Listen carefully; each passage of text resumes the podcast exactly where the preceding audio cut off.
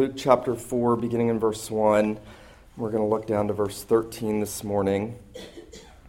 You'll find that on page 859 if you're using a copy of the Church Bible, and I know you're going to find it exceedingly helpful to have your own copy of Scripture open and to be reading along with me this morning as we look at this together. Luke chapter 4, beginning in verse 1, and we're going to read down again to verse um, 13 this morning. And as we are looking at this together, let me pray for us as we come to the preaching of God's word. Father in heaven, again, we thank you that you are the one who has breathed out every word in Scripture. We thank you that you've given us everything necessary for life and godliness through the knowledge of Him who calls us by your own purpose and grace. We pray that grace and mercy would be multiplied to us this morning in the knowledge of Christ, that you would show us what a full and complete and majestic Savior we have. We pray, Lord Jesus, that you would draw near to us, that we would hear your voice, that we would see your glory, that you would shine the light of the knowledge of the glory of God in your face into our hearts, that you would shed your love abroad in our hearts, that you would remove all fear and doubt, and that you would quiet us and strengthen us in the knowledge of who you are as our Savior. We pray these things in Jesus' name. Amen. Luke 4, beginning in verse 1. And uh, Luke has just ended, as it were, the introductory sections of uh, his gospel and giving us everything of the birth narrative and everything about the birth of Jesus and then about the baptism of Jesus. And now, as he is at the brink of the beginning of Jesus' ministry, we read, And Jesus, full of the Holy Spirit, returned from the Jordan and was led by the Spirit in the wilderness for 40 days, being tempted by the devil. And he ate nothing during those days. And when they were ended, he was hungry. The devil said to him, If you are the Son of God, command this stone to become bread. And Jesus answered him, It is written, Man shall not live by bread alone. And the devil took him up and showed him all the kingdoms of the world in a moment of time and said to him, To you I will give all this authority and their glory, for it has been delivered to me, and I give it to whom I will. If you then will worship me, it will all be yours. And Jesus answered him, It is written, You shall worship the Lord your God, and him only shall you serve. And he took him to Jerusalem and set him on the pinnacle of the temple and said to him, If you are the Son of God, throw yourself down from here. For it is written, He will command His angels concerning you to guard you. And on their hands they will bear you up, lest you strike your foot against a stone. And Jesus answered him, It is said, You shall not put the Lord your God to the test. And when the devil had ended every temptation, he departed from him until an opportune time. The grass withers, the flower fades, but the word of God endures forever. Well, one of the great shortcomings of evangelicalism in the 20th century is that we have a tendency to read the Bible as saying, What is this saying about me, first and foremost? What am I supposed to be doing when I come to this passage of Scripture? That is, that is something that seems to be bound up in the hearts of men and women. What must I do is the first question that we often ask when we come to the Bible. But the great question of Scripture is not first and foremost, what must I do, but what has God done? Who is God? What has He done in Christ? Who is Christ? What has Christ accomplished? Why did the Son of God come into the world? That is the great question that the Bible is seeking to answer. And I think if most of us were honest, we would answer that question by saying, The Son of God came into the world to forgive my sins. And that would be a right answer. Or we might say, The Son of God came into the world to, uh, to bring about the new heavens and the new earth. Also a correct answer. But the answer that the Bible gives us in 1 John when John is writing to that fledgling church and he is telling them about the purposes of God and bringing them together to love one another under, under the redeeming work of Jesus Christ, to whom they have been united, in whom they have received eternal life, is that this is the reason for which the Son of God has come into the world to destroy the works of the devil.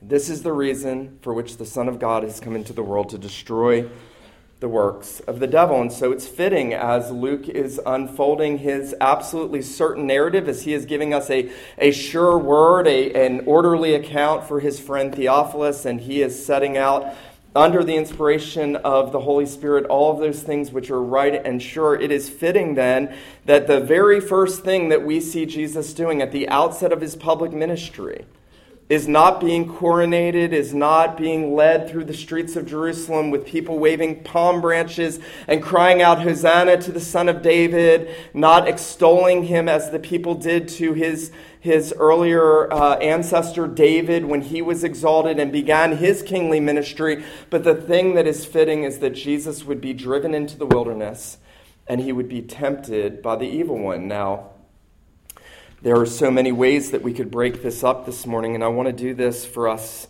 in what I hope is helpful to you. There are four things we're going to see. First, we're going to consider the combatants in this great battle at the beginning of Jesus' ministry. Then we're going to consider the arena, then the weapons, and then the victory.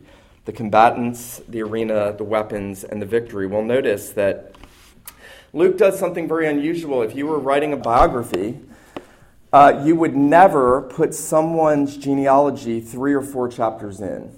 That would be unthinkable. If you were writing someone's biographical account, you would put their genealogy right at the beginning.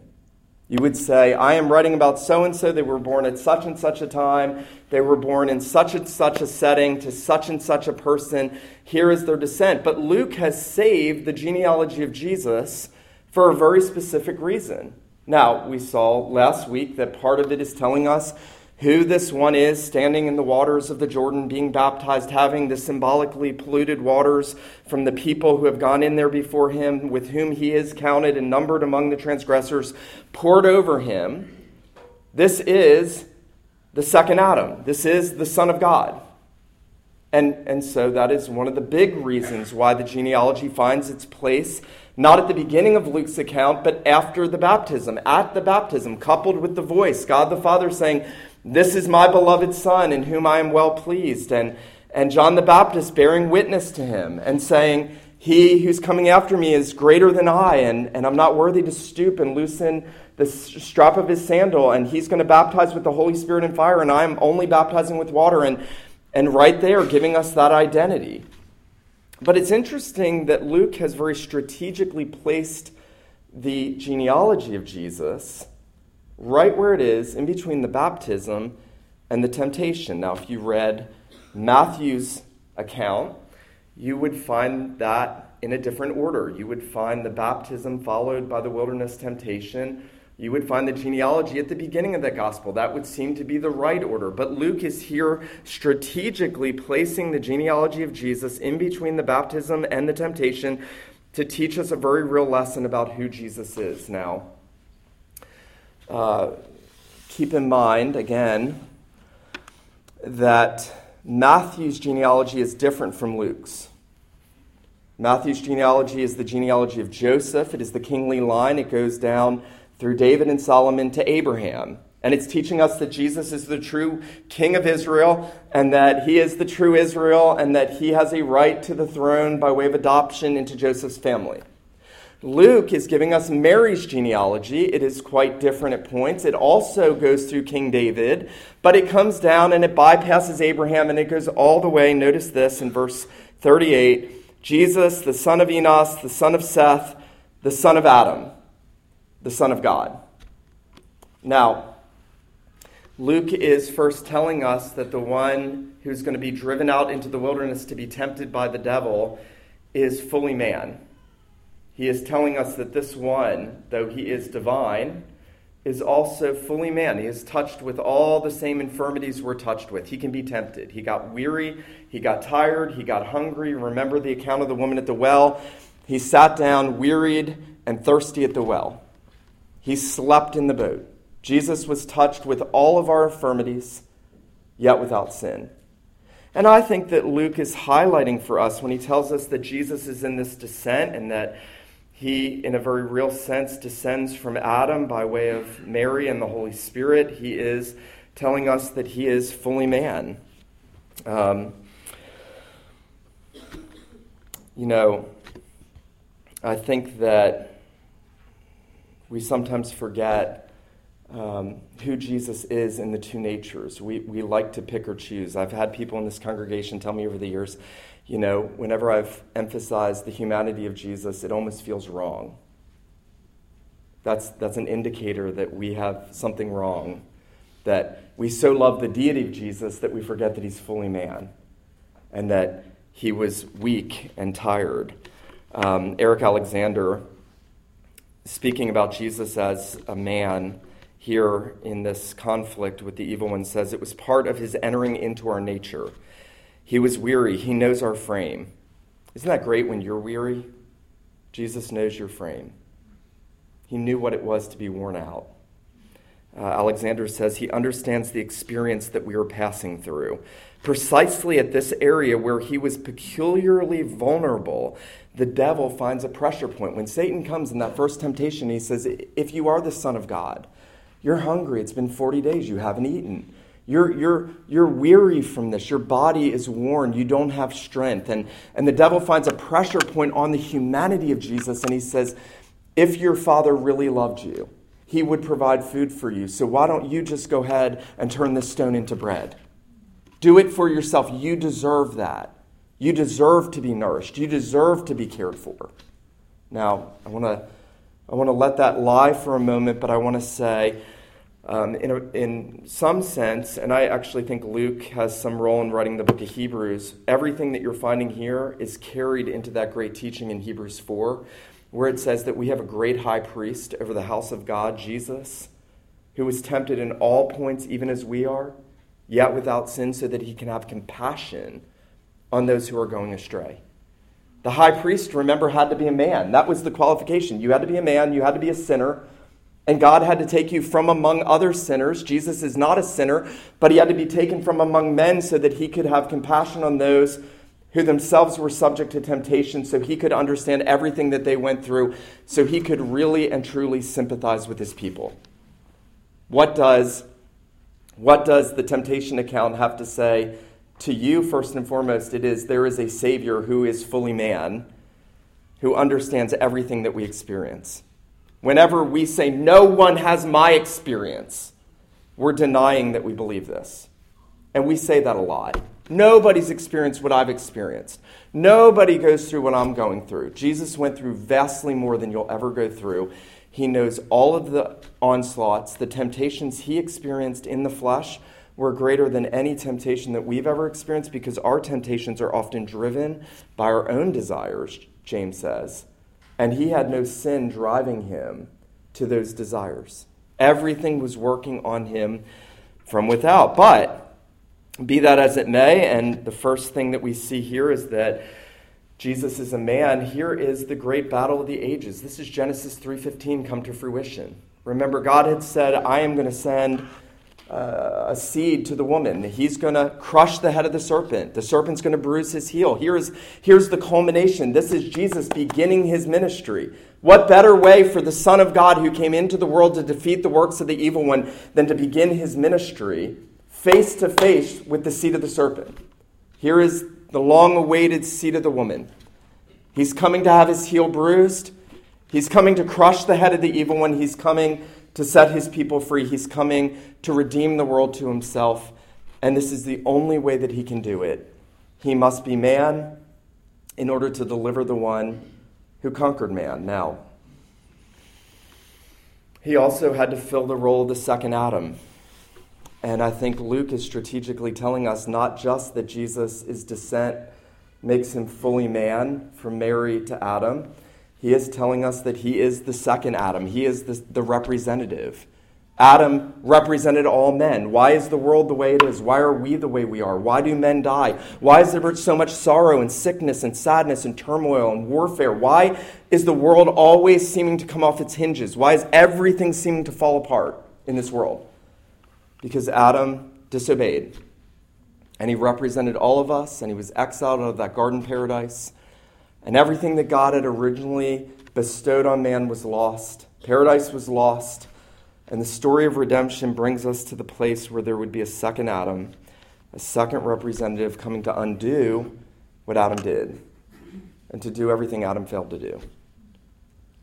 Uh, it's very interesting, isn't it? The temptations If you look at the nature of the three temptations here, um, it's the lust of the flesh, command these stones to be bread, the lust of the eyes, shows him all the kingdoms of the world, he allures him with what he could have and, and what might be his, and the pride of life. Throw yourself off the temple, show off, show yourself to be the Son of God. Um, in the garden, remember, and John tells us this Eve saw that the food was good for to the eyes, that it was good f- for the flesh, and that it, it was good to make one wise. Lust of the flesh, lust of the eyes, pride of life. Um, Jesus is coming and he is entering in to, as it were, a second great temptation account in one sense, exactly like the temptations we experience. In another sense, very unique because this is a unique moment in redemptive history. This is the beginning of the ministry of the second Adam.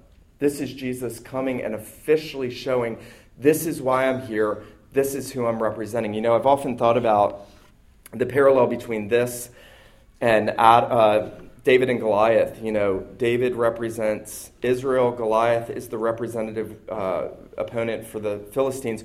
Whoever wins for that battle wins for his people.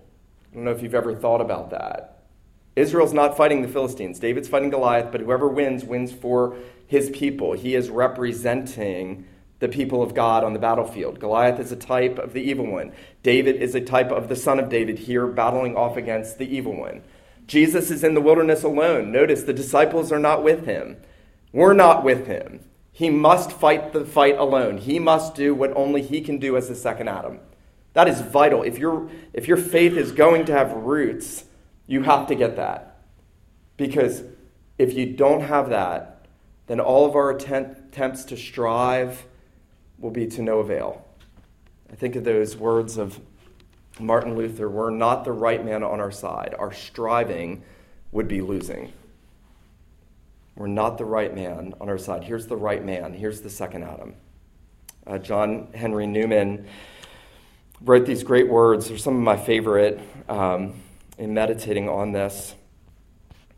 He said, O loving wisdom of our God, when all was sin and shame, a second Adam to the fight and to the rescue came. O loving wisdom of our God, when all was sin and shame, a second Adam to the fight and to the rescue came. He is marching out to the battlefield. You know, he's going to the wilderness. He's not going to the garden. He's going to the wilderness to regain the garden. And the only way to do that is to be subject to all of the forces of darkness let loose on him. This is the beginning of the hour of darkness. The rest of Jesus' ministry is going to be a ministry of, of uh, exercising, as it were, the kingdom of Satan, but he must face off against the evil one himself first. And he must prevail, and he must triumph, and then he must go to the cross and he must prevail and triumph. And everything he does here prepares him for that. And everything he does there tells us why he was doing this here. And all of our hopes flow from that. Now, Jesus is also, as a combatant, the true Israel. And this is something that hasn't maybe been explored uh, as much as it should be in church history. You know, one of the interesting things is where is Jesus? He's in the wilderness.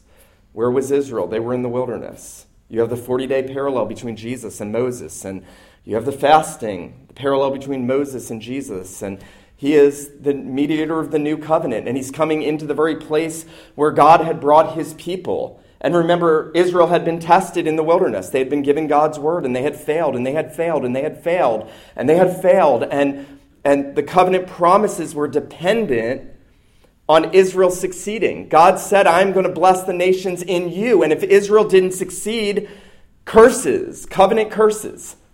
That's the threat. And the Apostle Paul goes in and he takes all of the theology of the Old Testament and he says, Christ was made a curse for us that the blessing of Abraham might be ours by faith in him. And the way he does that is he has to go and he has to do what Israel failed to do in the place where Israel failed to do it. Very interesting. The three portions of Scripture that Jesus appeals to, here in this account are all out of Deuteronomy, which usually, if you ask people coming for examination in presbytery and you realize how little our ministers know the Bible, um, what, uh, what, what did Jesus do to overcome temptations in the wilderness? I mean, these are like Sunday school classes. It really should, like children's Sunday school. And they say, well, he took up the Word of God. And then we say, well, where, what verses did he cite? And almost nobody knows them. By the way, Satan knows the Bible better than most of us in this passage, and Jesus certainly does. Um, but they're all out of Deuteronomy. God gave those specific words to Israel in the wilderness to fight against the temptations of the evil one, and they failed.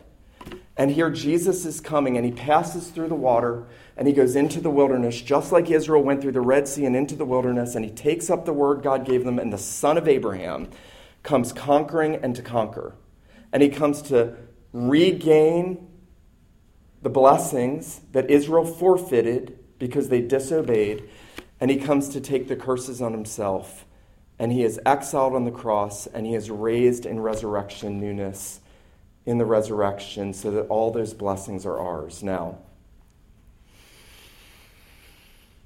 that is sort of a survey of the combatants. You have the evil one, and you have the fully human, second, last Adam, true Israel of God, going to regain uh, for us what was lost. Now, the arena, again, we've, we've said it's the wilderness, right? Adam was in a garden, and Adam was exiled. He was kicked out of the garden when he sinned. He was, he was thrown out the east gate, and the cherubim were placed there, and, and, and and here, the second Adam comes not to a garden, he comes to a wilderness, a place of barrenness, a place of desolation, a place that's symbolic of death and destruction, where life isn't. Remember, John the Baptist begins his ministry in the wilderness. Now, the one to whom John pointed goes into that wilderness. The Spirit drives him into the wilderness. The Spirit takes him to that place and is saying, This is the place where it must begin. This is the place where redemption must begin. In order for us to understand how our barren lives are ever to be made fruitful, we must understand why Jesus went into the barrenness of the wilderness.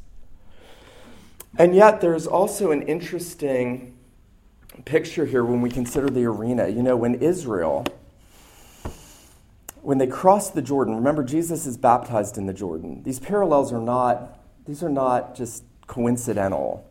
These are divinely ordered parallels.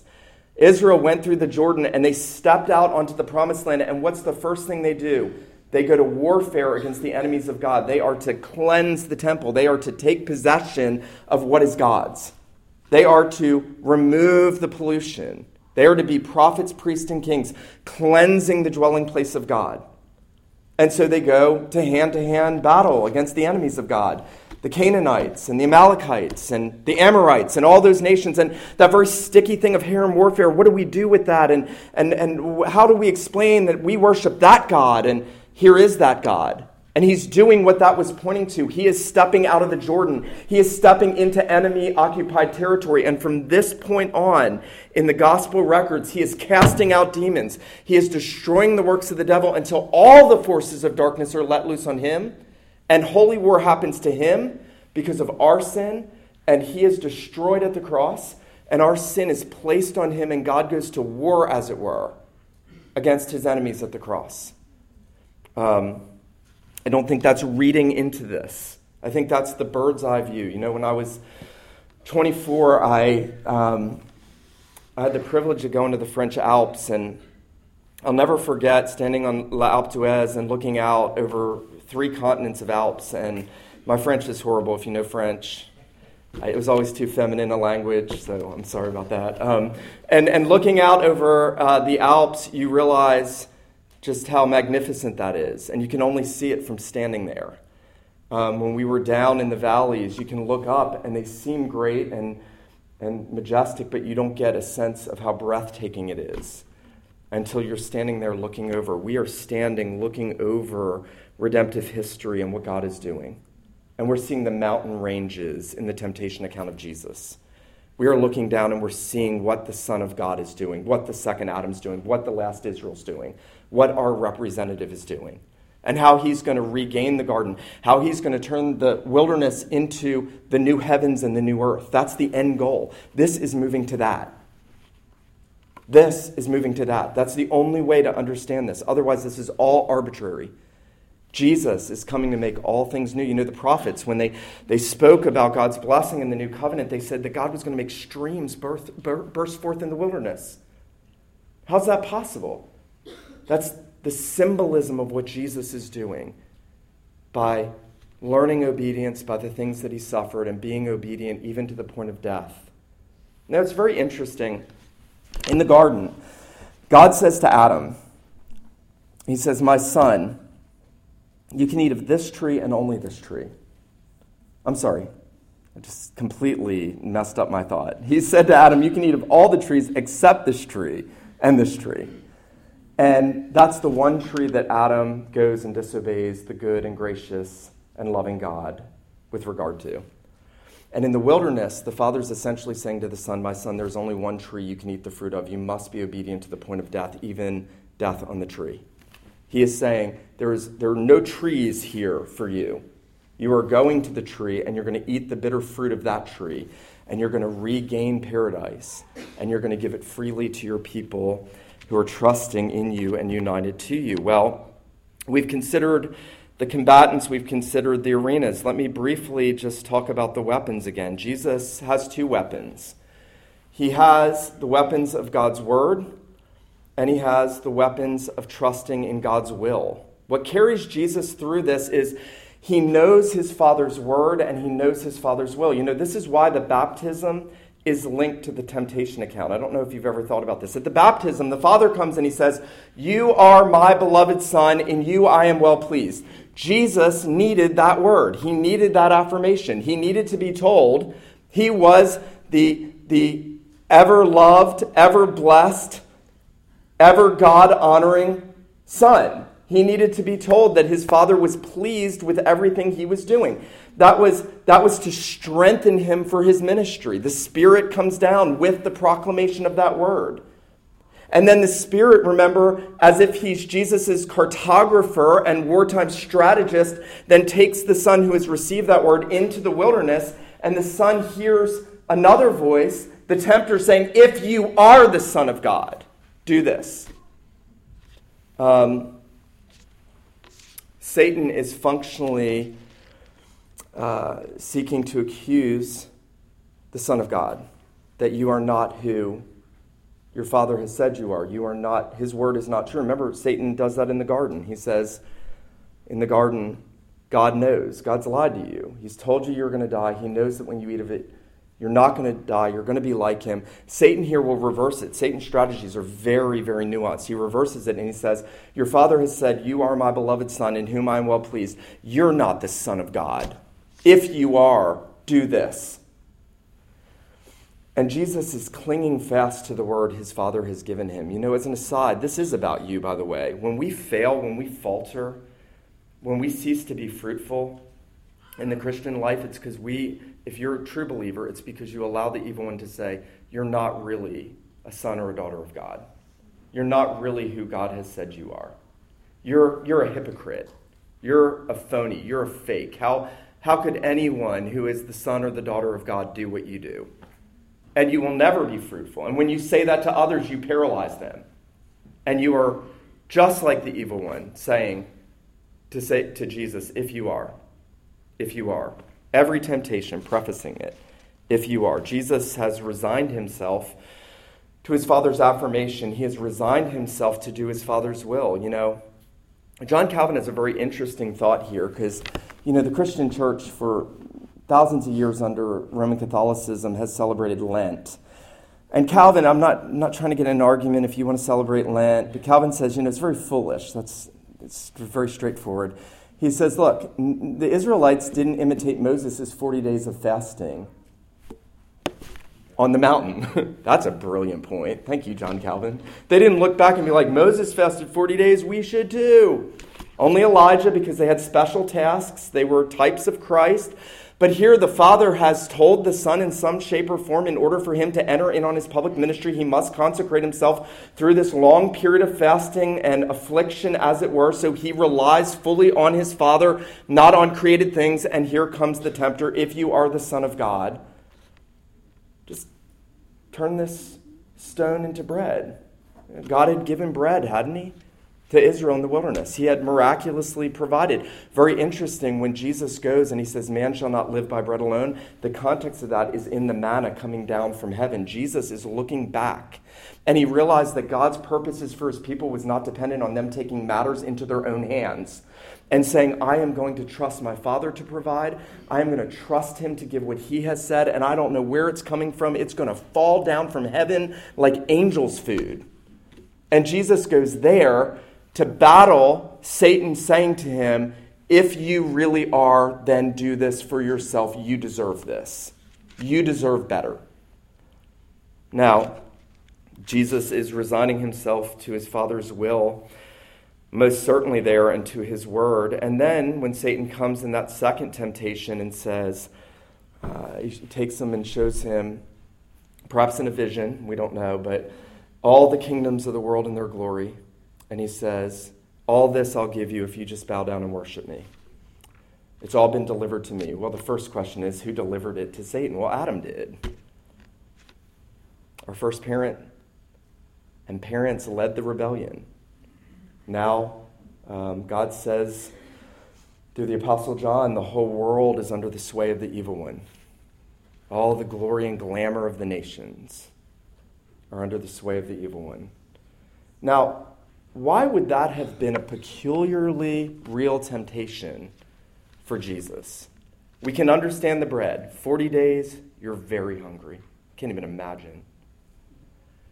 Just water, no bread. How is it a temptation for Jesus? Now, if, if, if you know, every time we turn on the television, in one sense, Satan is setting the whole world in its glory before us and, and fame and fortune saying it can be yours. How, how is this a temptation for Jesus? Well, Jesus had come into the world to regain the world. You know, the language of you are my son, in you I am well pleased, the Father takes that straight out of Psalm 2, where the Father says to the Son, You are my son. Today I have begotten you. Ask of me, and I will give you the nations for your inheritance and the ends of the earth for your possession. You will rule them with a rod of iron, you will break them in pieces like potter's vessels. Now therefore be wise, O you kings.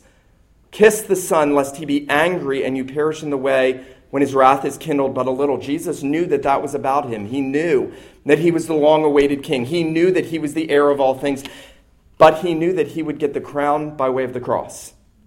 He knew that he would not get the nations until he went to the cross and took the sins of his people on himself, defeated the evil one, conquered sin, conquered the world and secure that everlasting inheritance. It was a real temptation. And notice that Jesus, again, going to Deuteronomy, says now, You shall worship the Lord your God, and him only you shall serve. He sees Satan as behind all the idolatry of the world, all of the real idolatry, all of the functional idolatry. He sees him as the great enemy of God in tempting God's people, and here tempting the Son of God himself to idolatry. By the way, I don't know if you've ever thought about this. But more than sexual sin, more than murder, more than all the heinous sins that you would categorize if you put down your list of those sins that you think are more destructive than others, God hates idolatry more than all of them. In the Old Testament, the chief sin for which God judged his people was idolatry. And here Jesus is showing us he's come to make us true worshipers of himself and his Father and his Spirit by himself worshiping his God and trusting him and relying on his word and always doing those things that are pleasing in his sight. Um, notice the final temptation. Satan says, If you are the Son of God, throw yourself down from here, for it is written, He will command His angels concerning you to guard you. Um, in a very real sense, Satan's tempting Jesus to a counterfeit version of messianic provision power and pleasure, you could say, or fame. Here he's saying, You deserve the, you deserve the adoration of the people. You deserve for people to see who you are. Throw yourself off the temple. Satan knows the scriptures. Those that are trusting in him, Satan goes right to Psalm 91. Most of us don't even know that's where that's from. And, and he says, If you are the Son of God, throw yourself off because it is written. Now Satan takes up God's word. Now the combat is fierce. And now the Son of God is standing there and he has to decide how does he battle the evil one when he is preying on the weakness of his flesh, when he's preying on the positions for which he's come into the world, when he is attacking him at those points where he is most vulnerable. And let me say this this morning whether or not we get into a debate about whether Jesus could have sinned as a man, because there is a debate in church history over that, and I'm not going to get into that, though I just introduced it to you. Um, of this much we can be sure he felt the power of the temptations. These were perfectly crafted for the Son of God. If you are the Son of God, throw yourself down. And notice what Jesus says. Very interesting, too, the prince of the fallen angels cites a verse of scripture about the unfallen angels and how God sends them to help his people. He knows the Bible way better than we do. And yet, he leaves off the next verse, which says, You will tread on the viper. Isn't that fascinating? Here is the, the serpent, head crushing Redeemer, of whom the next verse is speaking. And Satan is manipulating and twisting God's word. And notice Jesus says, You shall not put the Lord your God to the test. Now, I think Jesus is both speaking of his Father and himself. I think he is both at one and the same time saying, You shall not tempt my Father who sent me, and you shall not any more tempt me who is the Lord God Almighty. I think Jesus is doing both of those things. And he realizes the counterfeit because he knows God's word. He realizes what he has to do because he knows and loves God's will. He will not waver because he is holding fast to the word of his Father. You are my beloved Son, in whom I am well pleased. And he has essentially said, I have come to finish the work that my Father has given me, and nothing will stand in my way until it is accomplished. Jesus is functionally saying nothing and no one, the fiercest opponent who he's facing off with here. Nothing will stand in my way until it is accomplished. Now, I want us to look at the victory briefly here, but I want to ask this question. Because if I look at this and I know all my failings, and I say, okay, how do I succeed when Satan tempts me? When he tempts me with the lust of the flesh, the lust of the eyes, and the pride of life, how do I withstand Satan? Let's, let's say that's the question that's, that's ruminating in your mind. You know, give me something for me to take with me. And I haven't given you 37 minutes of something already to take with you. But, but you have said, I'm going to give me something that I can just get the teeth of my brain around for me. The, the question is not first and foremost, how do I learn not to fall into temptation, but what do I do because I have? so many times failed. I fell in Adam, and I've failed so many times myself. That's the proper question, and the answer is we go to the obedient Son. We go to the one who is here keeping God's law, who is obeying, the sinless one. We go to him and we say, Lord Jesus, I am full of sin. I need you every hour. I am full of sin. You know, the greatest saints that God has used in church history are the ones that most readily say, I am full of sin focus on their own sin, focus on their own failings. They don't go around looking at the failings of everybody else. They focus on their own sin. They say, I need you, precious Jesus. I am full of sin. My heart is dark and evil. And they realize and, and say to him, But I know that you have done everything that I need. I know that you are everything that I need. I know that you have accomplished what I could never do. You know, there's this hymn in our hymnal, and I, I can't stand it. It's about little children being just as holy as Jesus. I don't know if you've ever sung that line. It's little children must be obedient and holy as he. It's a Christmas hymn. It's terrible. Little children aren't obedient and holy. That's the point. Yes, he makes us holy by his grace, but there's no way I am not going to be Jesus. He is unique. He is alone in the wilderness. He's alone in the garden. The disciples fall asleep. He goes alone to the cross. He is the captain of our salvation. He is going it alone, as it were, because only He can, so that we can be confident that we have this victory. And Let me say this this morning as we consider this victory. Um, you know, it's a foretaste, isn't it? What we see in the garden, in the wilderness, is just a foretaste of everything that he would go on to do. When he hung on the cross, remember, Satan presumably was there working through the Roman soldiers and the thieves.